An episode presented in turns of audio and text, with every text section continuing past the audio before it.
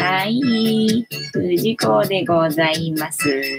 はい、本日もお付き合いよろしくお願いします。はい、でこの番組はお休み前の約1時間、10時から11時までの間、皆様と楽しい時間を共有して、いい夢見れるような番組を目指しておりますので、皆様楽しんで参加していただけると嬉しいです。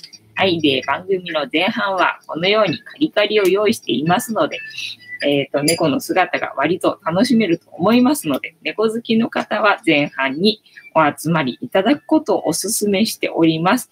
で、まあ、このカリカリなくなってもね、ヒーターをつけてみたんですよ。今日そんなに寒くないんだけど、ヒーターつけてみたら猫集まるかなと思って実験してますので、ただ、まあ、今後ね、寒くなってくれば、まあ、多分ヒーターつければな、猫集まってくるとは思うんだけど、こたつあるからな、こたつの中に入っちゃうんだよな、みたいなところがあってさ、なので、こたつが勝つか、ヒーターが勝つかっていうところを、皆さん、楽しみにしていただければいいんじゃないのかなという感じでございます。でね、このカリカリを用意するとね、食いしん坊のグーちゃんか、まあ白黒のね、食いしん坊のクータがね、取り合いになるみたいな、姿が楽しめると思いますので、今日はどの子が食べるのかな、みたいな楽しみ方をね、していただいてもいいのかなという感じでございます。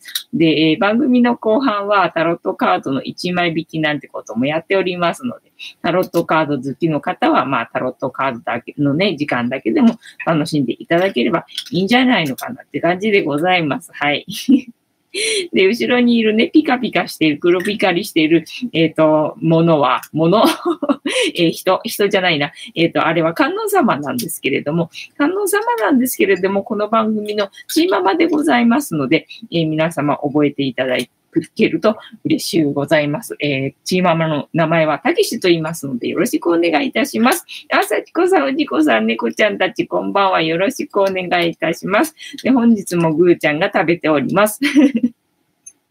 相変わらずぐーちゃんが食べておりますという感じですね。で、番組が始まったら、たまちゃんが、こたつの中からニョキって出てきたんだけどね。全然、ありつけてない。あ、なんか一粒落ちてたみたい。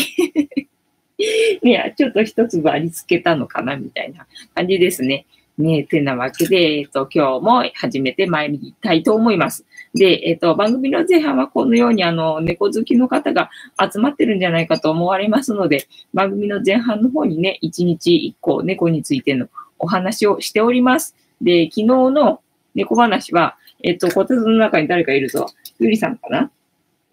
ごめん、蹴っ飛ばしてるけど、多分ゆりさんかな姿見てないのゆりさんだから、多分ゆりさんがこたつの中にいるな。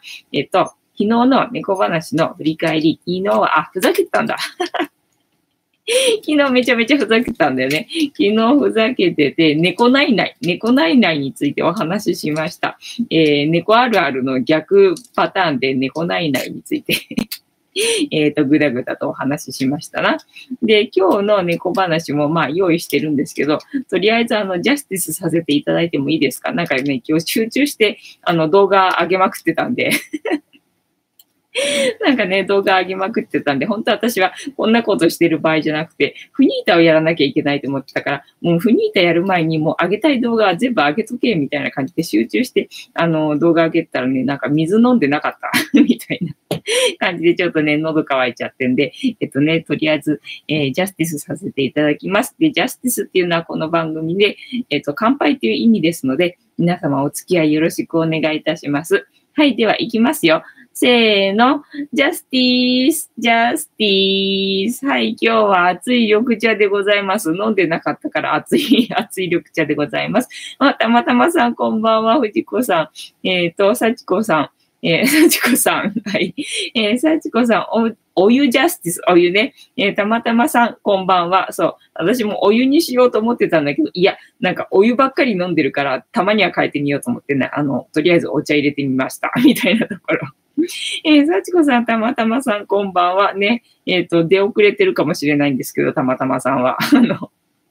ジャスティス今しました。ちょっと喉乾いちゃって。で、ジャスティスっていうのは、チーママのね、この後ろにいるたけし、チーママたけしの言葉で乾杯っていう意味ですので、今後ね、一緒に乾杯してくださる方は、覚えといていただけると楽しめるんじゃないかなという感じでございます。お、たまちゃん来た。ねえ、たまちゃん頑張れ、かわいいな。ね、今日はね、ご飯残ってなかったね。ちゃんと食べてたね。昨日は何だったんだろう。昨日なんであんな食べなかったんだろうっていうのがよくわかんないんだよね。さちこさん、今薬飲んだので、あ、そうなんだね。たまたまさん、ジャスティス、今日は熱いお茶です。あ、じゃあ一緒だね。今日は熱いお茶だから、じゃあトイレ2回行かなきゃいけないね、夜ね。OK 。いただきます。ああ、ねえ、なんか猫がさ、ご飯食べてる姿ってさ、なんて可愛いんだろうね。まあ猫だけじゃないのかもしれないけどね。まあ子供育ててる人とかだったらさ、子供がご飯食べてる姿とかも可愛いんだろうし、まあ子供だけじゃなくてもね、なんか恋人とかがさ、なんか食べてる姿とかは、なんか可愛いって思うんだろうしさ。ただ、私はその対象が猫なんでね、なんか猫が食べてる姿ってなんて可愛いんだろうなんて思いながら、見ちゃうんだよね。だから猫好きっていうかね、猫飼ってる人はまあ共感できるかなと思うんですけどね。さちこさん、やっぱりお客様かなそうだね、お客様か。お客様が来たから食べなかったってことか。なるほどね。そうかもしれない。そう、昨日来てたお客さん、私があまりにも気が合わなかったんで。そう、昨日カレーの会の人はいいんだよ。カレーの会の人の前に来てたお客さんがね、あまりにもね、気が合わなかったので、その波動が猫たちにもしかしたらね、伝わってたのかもしれないな。それでなんか食欲なくなっちゃったのかもしれないな。たまたまさん、まさる、おしっこ上手にできた、を見ました。ああ、そうなんだ、そうそうそうね。なんかあれも好き。そう、だからまあ、割となんだ、見て欲しかったんだけども、なんかね、あんまり見てもらえなかった動画を、集めて出してるみたいな感じなので、たまたまさんに楽しんでもらえて、私は本当に嬉しいです。なんだろう、やった甲斐があったみたいな感じね。さちこさん、ちょっと違うと、猫にはわかるからね、そうそうそう、そうなのよね。だから、伝わっちゃったかなと思う。そうなのね。なんか久々に機嫌悪かったからさ、私。まあそんなではないんだけどさ、もうすぐにどうしたらいいのかっていうのが分かっちゃうんで、すぐに自分の機嫌を直すことは、まあできるんだけどね、一瞬イラッとしたから。それがね、猫に伝わっちゃったかな、みたいな感じね。たまたまさ、波動が合わない人と一緒にいるのは辛いですね。そうなのよ。だから本当は、カレーの会もさ、一緒に、参加してもらおうつもりでいたんだけど、ちょっとね、辛かったので、辛かったので、帰ってもらったんですよ。っていうことが昨日ありましてね、みたいな感じでございます。では、じゃあ、お耳直しに、本日の猫話でも行きましょうかね。じゃあ、本日の猫話はね、ちょっとね、いいと思いますよ。いいのを見っけてきたと思います、私。なのでね、こちらを読みますので、私が、どんだけ字が読めないのか知りたい人は一緒に見てください。で、どうでもいい人は、聞き流してくださいという感じでございます。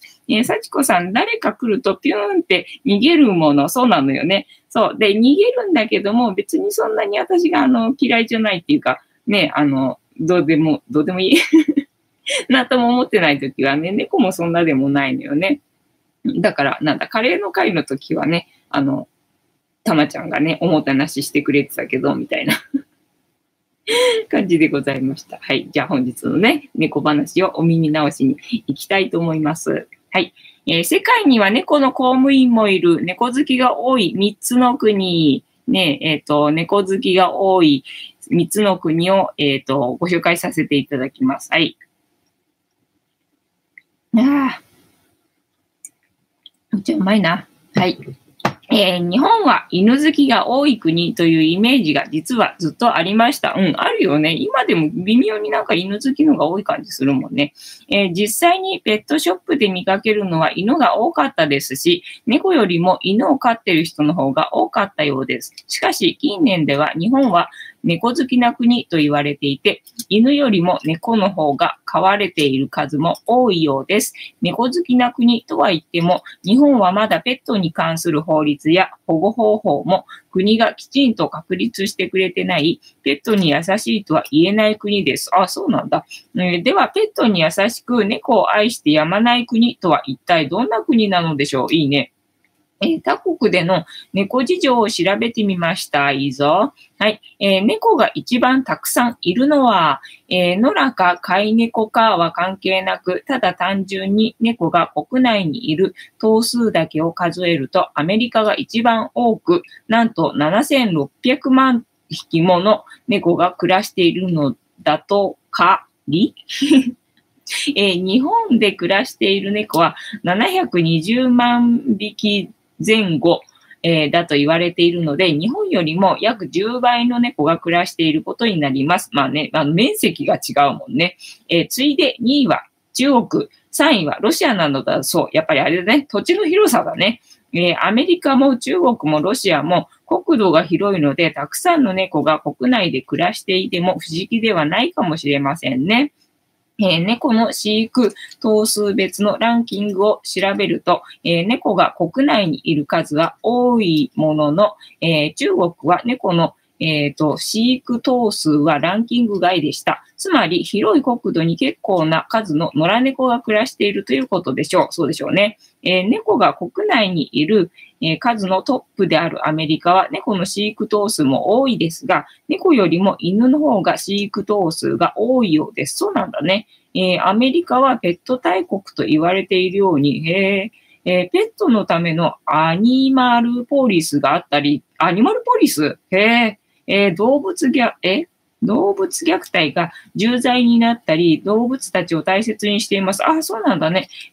国全体で猫大好きというよりは動物が大好きという国なのかもしれませんね。そうだね。大概そうだね。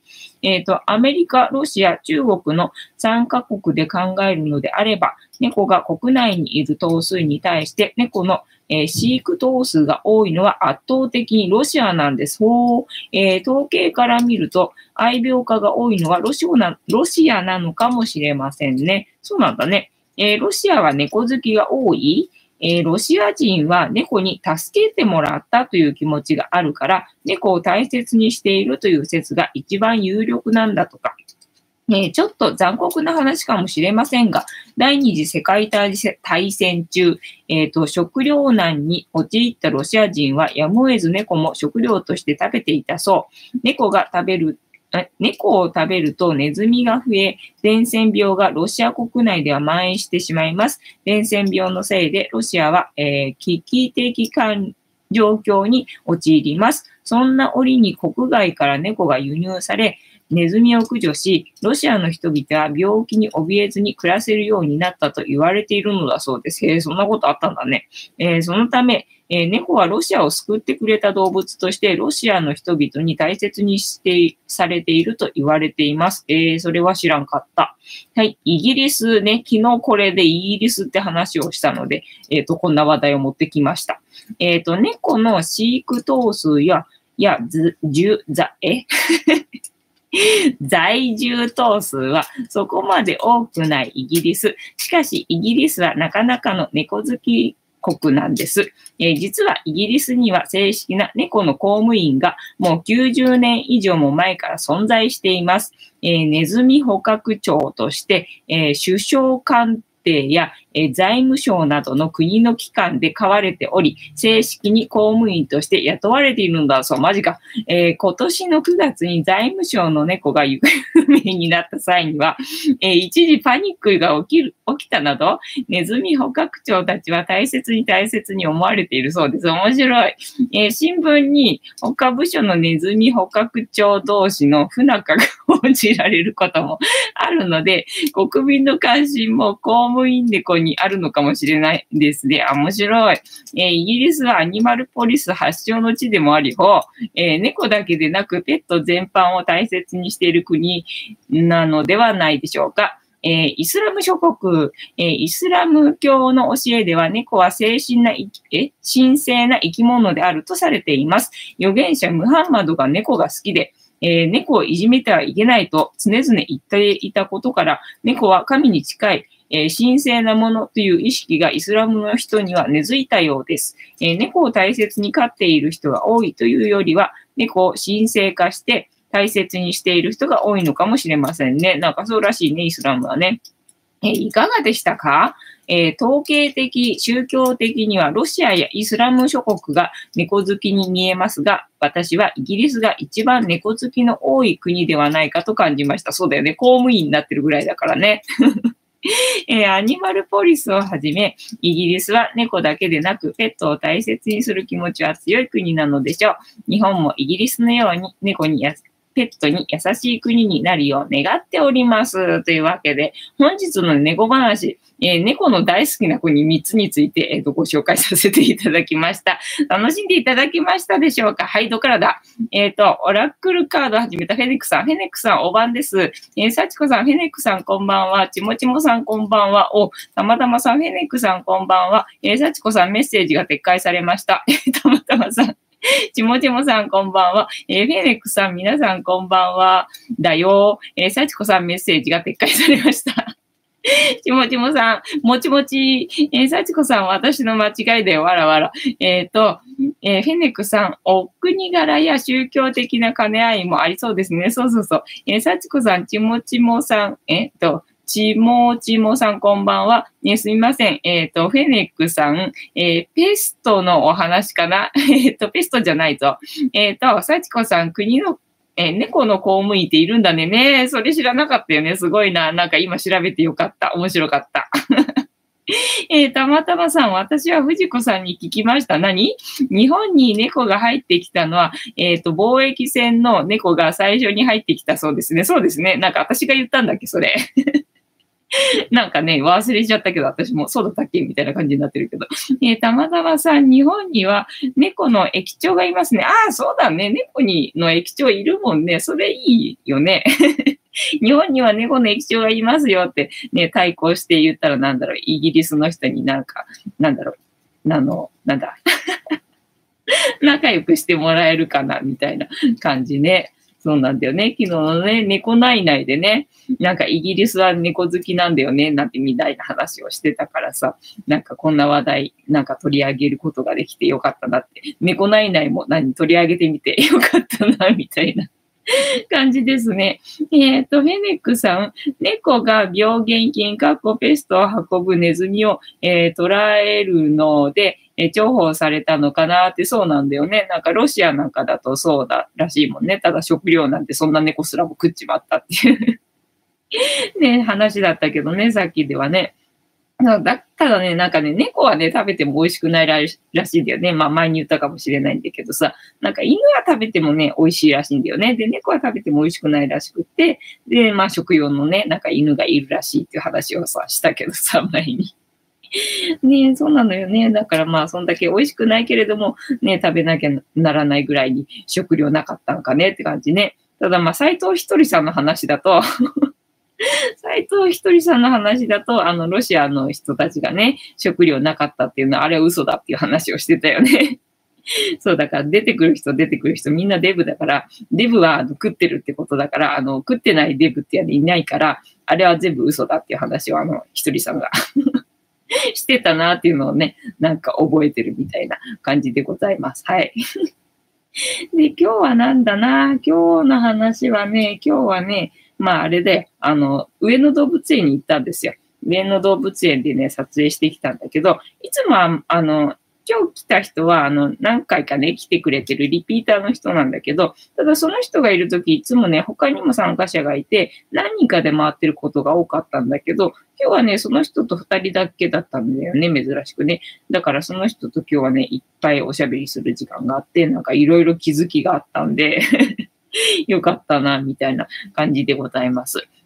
フェネックさん、中国や、朝鮮半島では犬、食べる文化ありますな。そう、赤犬っていうね、なんか専門の、まあ、食用に飼ってるっていうか、飼育してるっていうか、まあ、日本でいうところの、まあ、養豚だとか、なんだ、牛とかそういう感じでその赤犬っていうのをね育ててるらしいんだけど、その犬を食べるらしいんだよね。でその犬はねうまいらしいんだよね。だから犬食べたことある人だとなんかその犬を見るとうまそうって思うらしいっていう話をねこの前そうしたんだけどさ、そうでその人になんかその人がこの前ほら写真展私がさ見に行くとかって話してたじゃない。その写真展をやって誘ってくれた人っていうのかな、やってた人で写真展行ったんで、なんかこの前ありがとうございましたみたいな感じでね写真展見に行ったっていう時の話をしてて、でそれのね宣伝方法としてなんか旦那さんもその人の旦那さんもその同じ写真展に作品を出してたんだけどもさ、旦那さんはね割とねいろいろそのなんだ知ってもらうためにいろいろと動いてたらしいのよね。で、ね、今日参加してくれた奥さんの方は全然そんなことを知らずに、ね、なんかそんなことして何の意味があるのかなとかって思いきや、いろいろなんか効果はあったらしくって、なんかもう今ね、鼻高々よなんていうふうに言っててさ。で、それはね、なんか何をしたかっていうと、なんだっけ、ほら、写真展とかやるとさ、なんかゲストブックっていうかさ、名前書くのとかあるじゃない？で、まあ、それはそれであれなんだけど、それ以外にね、なんかね、ファイルを渡されたのね、私行った時に。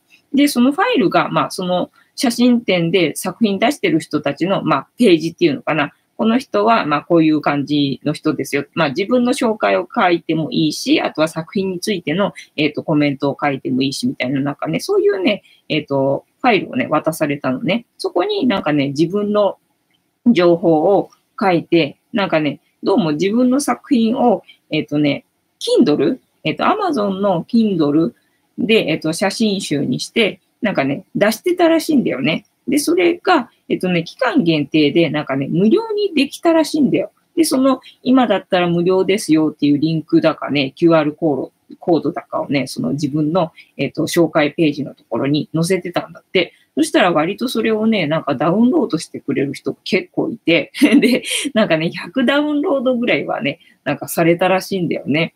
だから、すごいなと思って、だから100って言ったらさ、ほら、フニータで100万円売り上げなきゃいけないから、100っていう数字に私はなんだ、反応して、そっかと思って、そういう手もあるんだと思ってさ、Kindle のその写真集、無料でね、なんか期間限定ダウンロードとかさ、そんなんできるのとか全然知らなかったから、そうなんだと思って、じゃあね、今からフニータの、写真集作って、無料ダウンロードとか言ってなんかできるようにばらまかなきゃあれかな、みたいな感じでさ、ちょっと一個ヒントもらったんですよ、今日。たまたまさん、南米やモロッコでは、天竺ネズミを食べ、モルモットってこと、でっかいやつだよね。たまたまさ、藤子さんも Kindle のブックありますね。そう、あるんだよね。あるんだけどさ、あれさ、ほら、フニータじゃないから、そう、だからまあ、このチャンネル用にさ、あれをそのね、なんか無料ダウンロードできるみたいな感じでさ、なんだろう、あれで宣伝できるように仕様になってたら、なんかあれ使えばいいやっていうふうに思ったんだけどさ、別にあれは本当に、あれはあれで、クータの、なんだ、写真集っていうだけで、この番組のなんだ、リンクとか別に貼られてないわけ。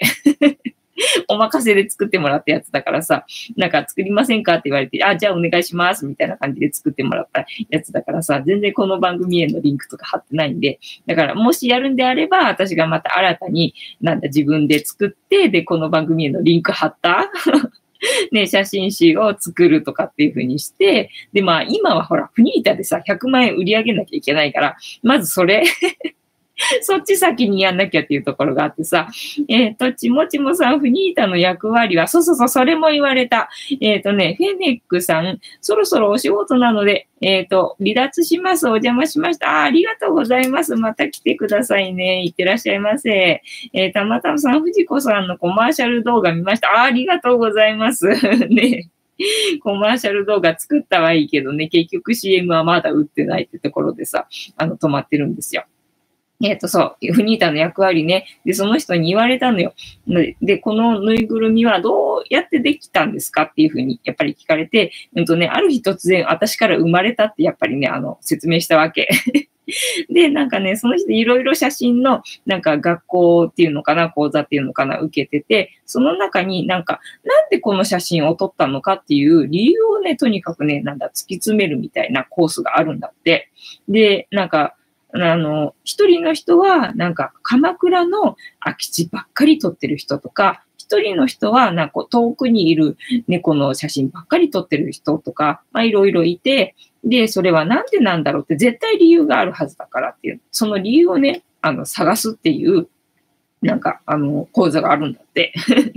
で、その二人は、その理由をね、見つけることができたんだって。で、その理由を見つけると、これはなんでこういう写真を撮ってるんだっていうふうに説明できると、もう、その見てくれた人が、すごい納得して、深い、理解につながるから、その、理由っていうのかな、理由は絶対あるはずなんだって。その写真とかね、一瞬を切り取るわけじゃん。その一瞬の中の、本当に一瞬を、こう、シャッターを押そうっていうふうに決意して、要は選択してっていうのかな。で、押したわけだから、それには理由があるはずなんだって。その理由をね、自分で、言葉で説明できるように、腑に落とすっていうのかな。そういう講座があるらしいんだよね。で、それをね、やった方がいいっていうふうに言われた。ね、役割のところでさ、そうすれば、説得力があるっていうの。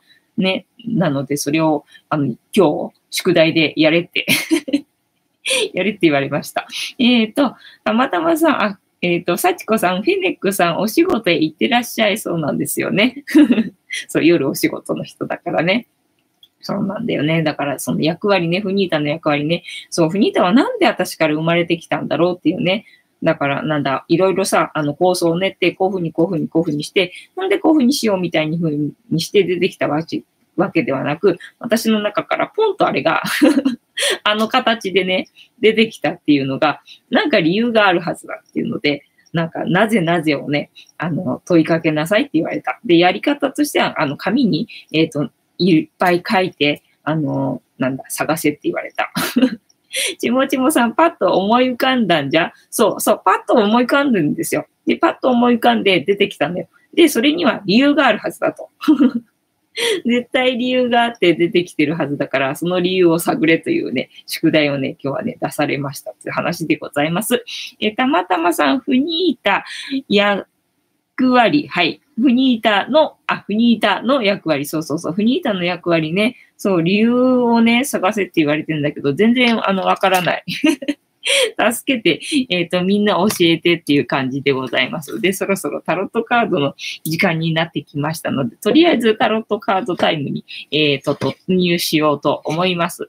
で、本日も、私たちに必要なメッセージを大アルカナ22枚の中から1枚引きましていただこうと思いますので、皆様のストップの掛け声絶賛お待ちしておりますので、よろしくお願いいたします。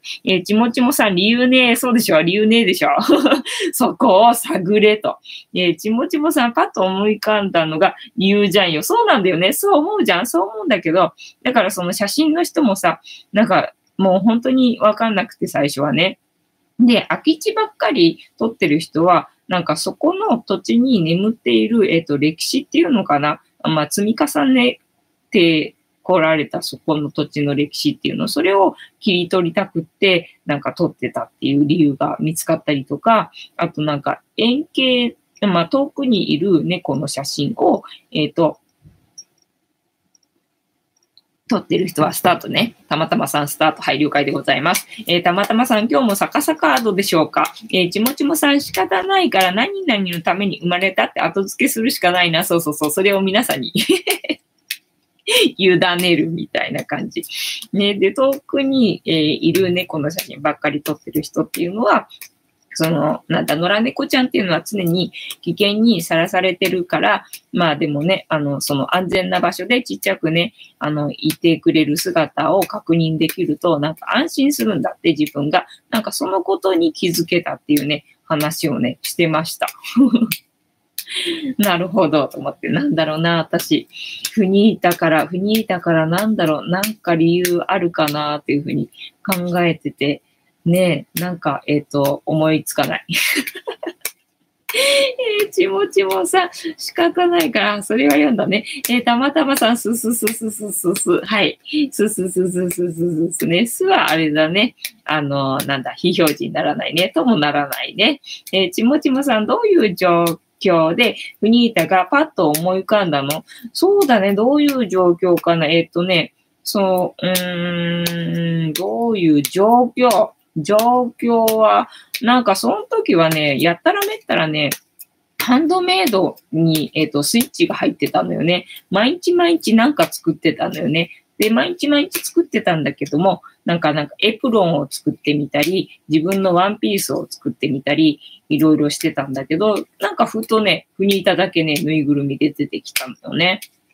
なんかどういう状況だったのかな。ちもちまさん、ハンドメイド？そうだね、ハンドメイドだね。ハンドメイドのものに、ハマってる時があって、なんか一時、だから猫の絵ばっかり描いてる時もあったし、で、その後、なんだろう、ハンドメイドにハマったのかな。たまさん、ぷぷぷぷぷ、ありがとうございます。はい、じゃあ、ストップいただきましたので、ここから6枚置きまして、7枚目のカードが今の私たちに必要なメッセージでございます。はい、いきますよ。せーの。1、2、3、4、5、6。はい、7枚目のカードね。今日は逆なのかどうなのかとこね。はい、いきますよ。せーの。じゃじゃーん。嘘だろ何これ。これよっぽどなメッセージだね。ちもちもさん、ぬいぐるみ作ってみたくなって、あ、そうだね、ぬいぐるみ作ってみたくなってっていうか、フニータが作りたくなって、で、作った感じ。たまたまさん、ちもちもさん、何それで、何これ、3日連チャンだよ。久々来たね、これ、3日連チャン。この子が3日連チャンなんだ。すげえ。結構でも何気にいいカードなんだよね。で、材料は揃ってて、これからどうなっていくのかなって。だからまさに、まさに今の状況じゃないですか。ねえ。たまたまさん、正位置でした。ねえ、正位置だったね。正位置、逆位置、正位置みたいになってね。ちもちもさん、右手上げて、そうだね、左手が地を指していますみたいなね。だからなんだっていう。よくわかんないね、話だったんだけどもね。今日もこれでございましたよ。すげえな。いや、私ちゃんとシャッフルしてたよね。ちゃんとシャッフルしてたよね。なのになんでこんな。なんで、あれ映んねえ。映んねえ。よいしょ、あれ映んねえ。来た。あ、ひっくり返った。ダメだ。な、これな。あ、よし、来た。手間取るな、これ。たまたまさん、100万円書くとこよっしゃ。ちもちもさん、さあ、右手上げてね、右手上げて何なんだっつのな。左手は調査して何なんだっつ話だよな。たまたまさん、天使の絵が、無限か。そうだね、天使が無限なんだから、ね、どういう、すげえってことでいいのかしらね。なんだろう、もう3日連チャンでもう飽きてると思いますけど、私は読みたい。こんだけこのカードが出るってことはもう真剣に私はこのカードの意味を読みたいので、お付き合いよろしくお願いいたします。はい、いきますよ。ちもちもさん、猫姉さんに解明か。あ、そういうことなの？猫姉さんに、私が解明すればいいの？フニータが解明すればいいの？どういうこと？この番組が猫姉さんに解明すればいいってこと？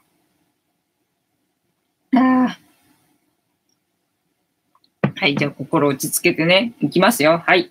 魔術師、キーワード、想像。彼は生み、想像する力を持つもの。だからこそ無限の力を携えている。想像するための材料は揃った。能力も十分にある。よっしゃ。生み出す力、始める力。それらを持つのが魔術師のカードである。彼の右手は天を、左手は地を指している。そして彼は言う。天上の神の御業をこの地上に再現しよう。赤と白、男性と女性交わるところに子供が生まれるように。紅白の色の組み合わせは何かが誕生、想像される象徴である。赤白の衣服、赤いバラと白い百合。魔術師からの問いかけ、今何をスタートさせたいですかねえ、フニータだよね。あなたがこの世の中に伝えたいことって何？伝えたいことは幸せでいてくださいってことだったよね。ね、はい。あなたがすでに持っている才能は、ね、強運って言ってたもんね。昨日たまたまさんがね。はい。で、このカードからのイメージ、描かれている人物の頭上には無限大を示す記号、無限大があります。彼は不可能を可能にする知恵や、力を持った人物なのかもしれません。彼の目の前に置かれたテーブルの上には、カップ、ペンタクル、カッココイン、ワンド、カッコ棒、ソード、剣が、置かれています。これらの4元素を象徴しています。彼はこれらを自由自在に操り、自ら望む何かを起こすことができるに違いありません。彼には知識だけでなく、それらを応用する能力もあるのです。知的な人物です。また、彼は右手にワンドを掲げており、確固たる目的、ビジョンを持っていることが伺えます。お、じゃあ目的とかビジョンは持ってるんだな。しかし、材料はまだテーブルに、用意されているに過ぎません。これから彼が何をしようとしているのか、どのようなスタートを切るのかは、まだ誰も知らないのです。白いユリと赤いバラが描かれています。赤色と白色が共にあると、それは、一人の人間を意味します。まさに始まりを象徴しているのです。始まりってことじゃ、もうやっぱりさ、フニータはこれからさ、もうめっちゃ有名になっちゃうってことだね、きっとね。はい。その他、恋愛ではまだ友達以上恋人未満の状態を示すことがあります。これから始まる関係という解釈。また、趣味な仲間から恋愛に発展するときにも展開されます。対人関係で見た場合、馬が合う通貨の中を示します。能力がある人物、企画力のある人物を示す。逆位置で展開された場合、そのような優れた能力を良い方向へ生かすことができない、または発揮されない状態とリーディングされることが多いです。仕事の取引先との関係性などでこのカードが展開された場合は、クライアントがうまく言いくるめられている可能性を示すこともあります。知的な活動そのものを示しています。現在の状況としてこのカードが展開されている場合は、良いスタートを切ることができているので、後にネガティブなカードが出ても、対応策によればそのまま良い方向へ進むことができるとアドバイスできますね。いい感じってことだね、要はね。よし。このカードから導き出されるキーワード、正位置でございます。いきますよ。はい。想像力の発揮、知恵、能力がある、器用さ、手際の良さ、アイディア豊富、優れた理解力、何かを、始める力、想像力の発揮、知恵、能力がある、器用さ、手際の良さ、アイディア豊富、優れた理解力、何かを始める力、逆位置もついでに読みます。はい。無計画、上辺だけの理解、アイディアだけで形にできない、小手先の技術、口先で人を欺く、ずるさ、裏切り、無計画、上辺だけの理解、アイディアだけで形にできない、小手先の技術、口先で人を欺く、ずるさ、裏切り。ね。で、今日は正位置なので、正位置は、想像力の発揮、知恵、能力がある、器用さ、手際の良さ、アイディア豊富、優れた理解力、何かを始める力が、このカードから導き出されるキーワードでございました。魔術師からの問いかけは、今何をスタートさせたいですか？あなたがこの世に伝えたいことは何ですか？あなたがすでに持っている才能は何ですかっていう話でございました。はい。本日も同じキーワードでございますが、皆様何か、新しい気づきでもありましたでしょうかという感じで、タロットカードの意味調べるの会、本日以上でございます。ありがとうございました。はい。どっからだ猫姉さんに解明か、ちもちもさん、チャンネルの名前を猫姉さんに解明するのか、その方があれアクセス伸びる感じ。猫姉さんって何、有名なのかな。そしたら変えた方がいいね。幸子さん、藤子さんは、やっぱり何か持ってるね。持ってんのかな。3日連続なんてめったにないからね。そうだよね。すごいよね。だってまだ出てないカードあるんだよ。まだ出てないカードあるんだよ。だってもう3ヶ月ぐらいやってんだっけ ?8、9、10、11ね。3ヶ月ぐらいこれやってるよね。で、まだ出てないカードがさ、あるにもかかわらず、3日連チャンで同じカード出るってすごいよね。ちもちもさん、フニータを売って100万円ゲットして、その後 YouTube 宣伝して、笑顔でみんなを笑顔にすること、目標100万人、そうだね。200万人です。私の中での目標は、200万人です。たまたまさん、聖一、まるで藤子さんですね。わあ、ありがとうございます。さちこさん、お疲れ様。ありがとうございます。たまたまさん、私は今、お茶2杯目です。じゃあ、あれだね。夜中にトイレ4回行かないといけないやつだね。ちまちもさん、200万人、そうなんですよ。200万人、チャンネル登録者数200万人になることを、受け入れますっていうアファメーションを毎日してます。ねえ、そうなんだけどね。なんかね、はい、でございます。そうなんですよ。そう、だから、なんか番組ではさ、100万円売り上げるっていうのが目標だから、まあね、目標的にはさ、もう目前に迫ってることだから、まあ100万円も、売り上げることを考えなきゃいけないとは思うんだけど、まあ私の中での目標は、フニータを有名にするっていうことが、目標なので、そう、それで行くとね、番組終わってから、取り組む、ことになってくるのかなと思うんだけど、で、さっきのね、写真の生徒さんの、アイディアでは、なんかね、自分はね、老人ホームっていうのかなに、ボランティアに行ってるんだって。で、結構ね、老人の方はね、ぬいぐるみ好きなんだって。だからね、こういうの好きよ、なんていうふうに言ってて、だからあれだね、まあ、写真集を出すんであれば、まあ、老人の人と一緒に、撮ってもらったりとかして、なんか、笑顔の、写真集とか出したらね、いいかもしれないね、みたいな話で、ただ、老人の人ってね、写真撮られるのね、なんかそんな好きじゃないみたいだから、ちょっとそれだと難しいかもしれないんで、なんか Facebook とかね、Twitter とかで、なんかノリのいい学生さん向けに、なんかフニータあげるから、自分のね、地元とかの、とか、あとは、旅行行った時の観光地とかで撮ってきた写真を、あげてくださいって。なんか、そしたら、フニータをタダであげるからみたいな、なんかそういうキャンペーン打ってみたらどうだみたいな感じで、とにかく知られることが、まあ目的であれば、損して得取れみたいな感じで、なんかそういうやり方もあるよね、みたいなね、アイデアをね、今日いただきました。いろいろね、アイデアいただいたんですよね、今日はね。ねえ、だから、まさかさ、老人の方だと思わなくてさ、最初私がそのフニータを、買ってくれるっていうかね、興味持ってくれる人っていうのは、まあ、2、30代ぐらいの女の人っていうのかな。まあ、旅行行ったりとか、写真撮るの好きとか、なんか可愛いものが好き系の、まあ、マスコット的なものが好きな人が、まあ、興味持ってくれるかな、みたいな想定で、まあ、インスタ広告を打ってみたわけですよね。そしたら意外と見られてるのは、まあ、30代ぐらいの男性だったと。いうね、オチがあって、結局一個も売れなかったみたいなことがあったんだけども。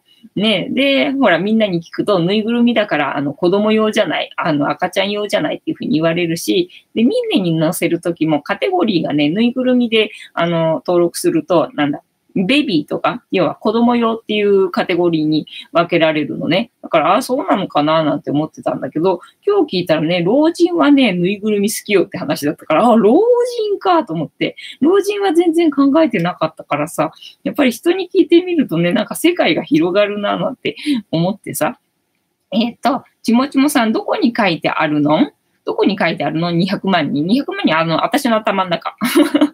私の頭の中に200万人って書いてあります。たまたまさん、海外向けに、動画配信するために、英語、起信しないといけないですよね。そうなんだよね。そこなんだよね。なんかさ、もう本当に強力な、英語をね、してくれる、ビジネスパートナー。もうビジネスって言葉私好きじゃないんだけどさ、なんだろうね、なんか、仲間がいてくれるといいなっていうふうに思うんだけどね。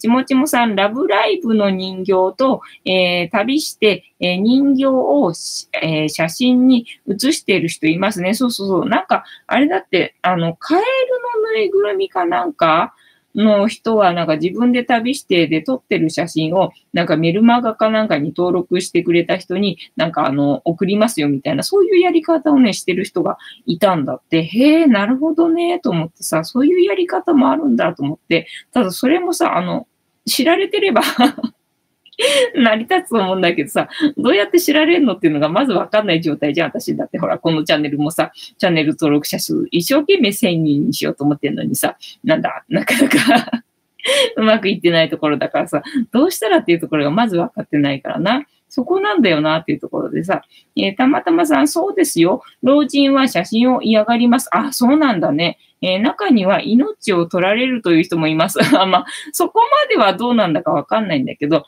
ただやっぱりほら、自分の中ではいつまでも自分はほら、若いっていう気持ちでいるから、気持ちだけは若いのに写真見せられるとさ、なんかってなるんだよね。これは自分じゃないみたいな感じになるので、ただまあ男性は割とそれでも大丈夫らしいんだけど、女性はね、なんか、受け取ってもらえないっていうふうに言ってたね。写真撮ってあげてもって言ってた。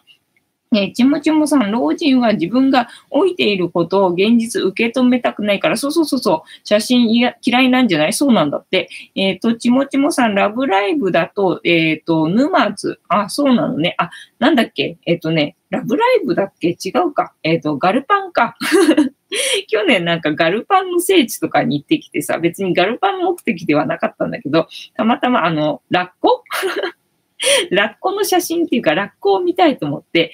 で、前はさ、なんだっけ、サンシャインってわかるかな？池袋の、昔だと、なんだ、高いビルだったんだけど、今だとどうなのかな？あんまり高くないかもしれないんだけどさ、そこの一番上なのかな？に水族館があるから、要は、一番高いところにある水族館っていう風に有名になったところがあるんですけど、サンシャインね、水族館ね、そう。そこに、昔はね、ラッコがいたんですよ。で、ラッコがいると思って行ったら、いなくて。なんかね、最初行った時は、なんか、今日はラッコの展示はお休みですって書かれてて、嘘と思って、だってラッコ目的で来たのに、休みだったなんて聞いてないよとか思ってさ、すごいショックだったんだよね。で、2回目行った時は、なんかね、もうね、死んではないんだけど、なんかどっかにお嫁に行ったかなんかだったんだよね。だってさ、この前行った時はさ、お年を召してるから、なんか今日は中止ですみたいな感じで書かれた割にはさ、どっかに行ってお嫁に行っただとみたいな感じで、とにかく、サンシャインの水族館にはね、ラッコがね、いなくなってたんですよね。で、それがショックすぎて。ラッコ目的で行ったのに、ラッコ見れないんかいっていうのがショックすぎて、だから関東でラッコ見れるとこないかなと思って探して、で、それが、もうね、茨城にしかね、いなかったんですよ。その、ガルパンの聖地にしかいなくってさ、ああ、そうなんだと思って、今日ね、行ってきたんだよね。そしたらね、そこがね、ガルパンの聖地だったっていうのがね、あったっていう話をただしたかっただけ。ちもさんは読んだな。たまたまさん知ってます。ちもさん、シーパラダイスにラッコいた気がする。いや、いないんだよ、確か。そう、いなかったの。で、たまたまさん、私はあそこのプリンスホテルに何度も泊まりました。あ、そうなんだね。あそこにプリンスホテルあるんだ。たまたまさん泊まる。はい、了解でございます。そっか。池袋に、プリンスホテルがあって、そこに何度も泊まったっていうことかな。そう、うちからさ、池袋ちょっと遠いのよね。だから、そんなにしょっちゅうはさ、行かないわけよ。ね、で、まあ、ラッコ目的でさ、まあ、重い腰を上げて行ったのにさ、いなかったっていうね。2回行ったのに2回とも出会えなかったっていうことがちょっとショックすぎて、茨城まで行ったってことね。ちもちもさん、茨城まで行ったの？そうなんですよ。そうなの。たまたまね。あ、またたまたま。なんかたまたまって言うとたまたまさんになっちゃうんだけど、そう、茨城にいるんだってことを知って、じゃあ次水族館行くのは茨城だなと思って、でも遠いななんていうふうに思ってたらさ、たまたま、なんか写真が趣味だっていう人と知り合いになって、で、その人がね、なんか写真仲間でね、なんか出かけたりすることもあるんだけど、どこに行ったらいいかな、みたいな風に、相談されたんで、その時に私はほら、その茨城っていうのをね、調べたばっかりだったんで、私だったら、今だったらね、ラッコミに茨城行くんだけどね、って話をしたら、なんか、じゃあそこ行こうか、みたいな話になって、連れてってもらえることになったんで、ラッキーっていう感じで、行ったんですよ、みたいな感じ。ちもちもさん、電車がガルパンの絵になってたでしょ？あ、そうそう、なんかね、あちこちがね、もう、そう、ガルパンになってた。で、なんだっけ、神社があってさ、なんか海の中に鳥居があるみたいなところがあって、そこの神社があって、そこの神社にとりあえず行ったらね、ガルパンになってた。あ、そうなんだっていうのでさ、で、水族館も行ったわけ、茨城のさ、なんだっけ、大洗水族館に行ったら、そこもね、ガルパンになってた。ねえ、あ、本当だ、とかって思って。ちもちもさん、私なら山手線でも、撮影しに行きますよ。山手線でも、あ、電車ね。電車がガルパンになってなくても撮影するってことね。あ、電車好きだったんだ。そっかそっか。あ、ちもちもさんね。ちもちもさんはそうだよね。電車好きだもんね。そう。たまたまさんと今さ、ごっちゃになってた。たまたまさん、茨城は遠いですね。そうなのよ。遠いのよね。結構、だって時間かかったもん。行くのにさ、だからラッキーだったなと思って、本当に。ね。だから、おかげさまでラッコは見えて、ただラッコは見えたんだけどね、撮影にはなんかあんまりちょっとガラス張りでさ、で、一匹しかやっぱりいなくて、で、そう、ラッコをね、みんなね、どうして、手放しちゃったっていうか、もうね、死んじゃったらもう買わないみたいになっちゃったかっていうとね、お金かかるんだって。結構ね、なんだ、食べるんだよね。もうずっとほら、泳ぎっぱなしだからさ。で、なんか、結構いいものを食べてるらしくて。人間が食べるよりもなんかね、いいもの食べてるらしくってね、餌代がね、すんごいかかるんだって。それでね、なんかね、手放しちゃうみたいなんだよね。ラッコはもうちょっと無理みたいになっちゃうらしいんだよね。ちもちもさん、1月16日は品川の、線路切り替え工事があって、鉄オタ大掃除、ああ、そうなんだ。ちもちもさん、11月16日、あ、11月16日ってことは土曜日ってこと？あ、そうだ、なんかさ、電車が止まるみたいなさ、なんかニュースあったよね。ちょっと出かけるんですけど、みたいな感じでさ、どうしたらいいのっていうところがわかんなかったんだよね。ちもちもさん、ラッコが食って、てる回うまそうね。うまそうでしょ？そう、いろいろ食べるのよ。いろんなもの食べんの。すっげえグルメなの。そんなにいろんなもの食べるんだと思ってさ、ラッコって言ったらほら、お腹でさ、貝割ってさ、食べるってイメージがあったからさ、貝食ってんのかと思いきやさ、いろんなもの食べんだよね。幸子さん、他のことに集中していたので、会話に参加できませんでした。ああ、いいですよ。全然ながら聞きしててくださいね。たまたまさん、ラッコはグルメですね。そうなんですよね。結構いいもん食ってんなっていうのがびっくりで。あ、そりゃちょっと維持費かかるもんねっていう感じでさ。ね、前はだからサンシャイン水族館にもさ、2匹いた気がしたんだよね。なんかつがいでいた気がしたのがさ、いつの間にかまあやっぱりね、もうその時からずっと飼ってたってことはまあ、いい加減いいお年だろうなとは思ったんだけどさ、まあそれで中止っていう話を聞いてたのにさ、お嫁に行きましたとか書かれてたからさ、おいどういうことだと思って。まあ今はあれだね、維持費がもうね、無理ってことだったのかもしれないね。ちもちもさん、なんだっけ、たまたまさん何？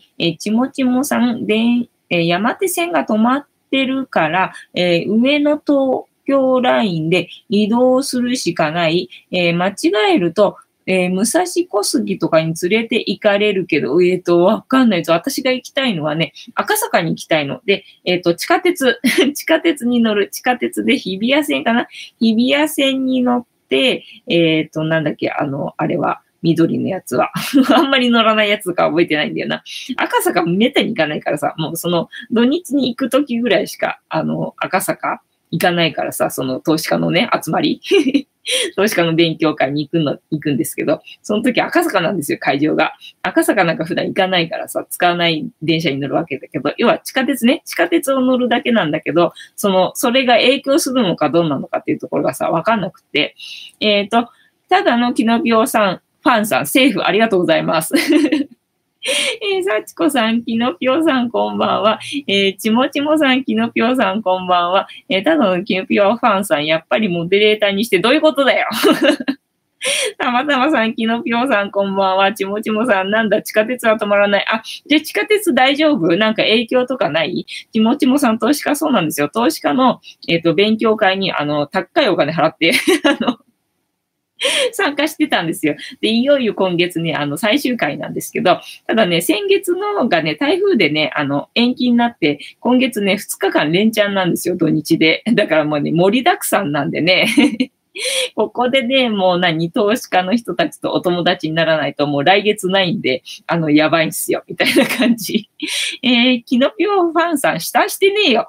ちもちもさん、10回連続で視聴すればモデレーターになれますよ、キノピオさん。ね、そうだよね。だからあと8回。キノピオファンさん、モデレーターもうるせえな。ちもちもさん、何の投資？まあ、いろいろ投資はあるんですけど、アンティークコインとか、あとワインだとか、あと、なんだ、ハワイの不動産とか、あと何やったっけな、いろいろあるんですよ。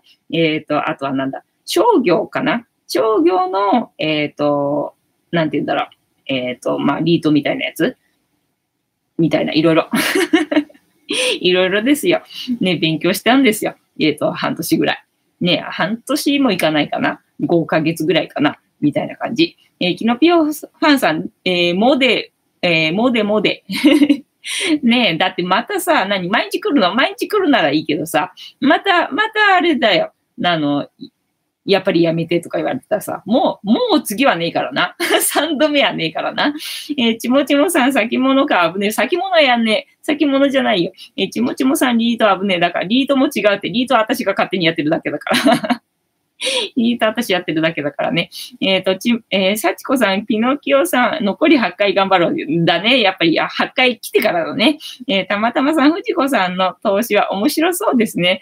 そうですね。面白いですよ。私のリートは、太陽光のリートとかやってます。で、最初はね、ダメだったんだけどね。まあ、1年ぐらいやって、今ね、かなりプラスになってきてるんで、いいかなと思います。ちもちもさん、ワインとかって先物。いや、先物ではな、まあ、先物っていう考え方になるのかなわかんないけど、知らん。たまたまさん、藤子。ちもちもさん、リートはオリンピック過ぎたら下落するんじゃねえ。だからわかんない。今が一番いい時かもしれないんで、売っちゃいまうのもいいかもしれないみたいなところなんだよね。たまたまさん、YouTube のはい、ありがとうございます。ね、なので、ちもちもさん、ハイリスクだね。まあ、わかんない。ちゃんとなんて言うんだろうな。外に出てる情報じゃないからね。思いっきり高い金払って、受けてる、講座ですので、ね、外に出てない情報なのでっていうところでございますよ。まあ、でもそれでもね、投資はね、自己判断なのでっていうところでございます。はい。たまたまさん、動画へ投資します。ああ、ありがとうございます。ね。ぜひ、なんだ、ふにた100万円よろしくお願いいたしますって感じでございます。ちもちもさん、ねえ、というわけで、本日もいいお時間になってまいりましたので、竹縄ではございますが、そろそろお開きにさせていただきまして、今後も、楽しんで参加していただけると嬉しいです。はい。で、私の人生の目的は、私の笑顔で私とみんなを幸せにすることですので、チャンネル登録か、まだの方はチャンネル登録とグッドボタンを押しといていただけると私が笑顔になりますのでよろしくお願いいたします。あとご無理でなければお友達へのシェアもよろしくお願いいたします。というわけで皆様今日もお付き合いありがとうございました。いい夢を見てください。おやすみなさい。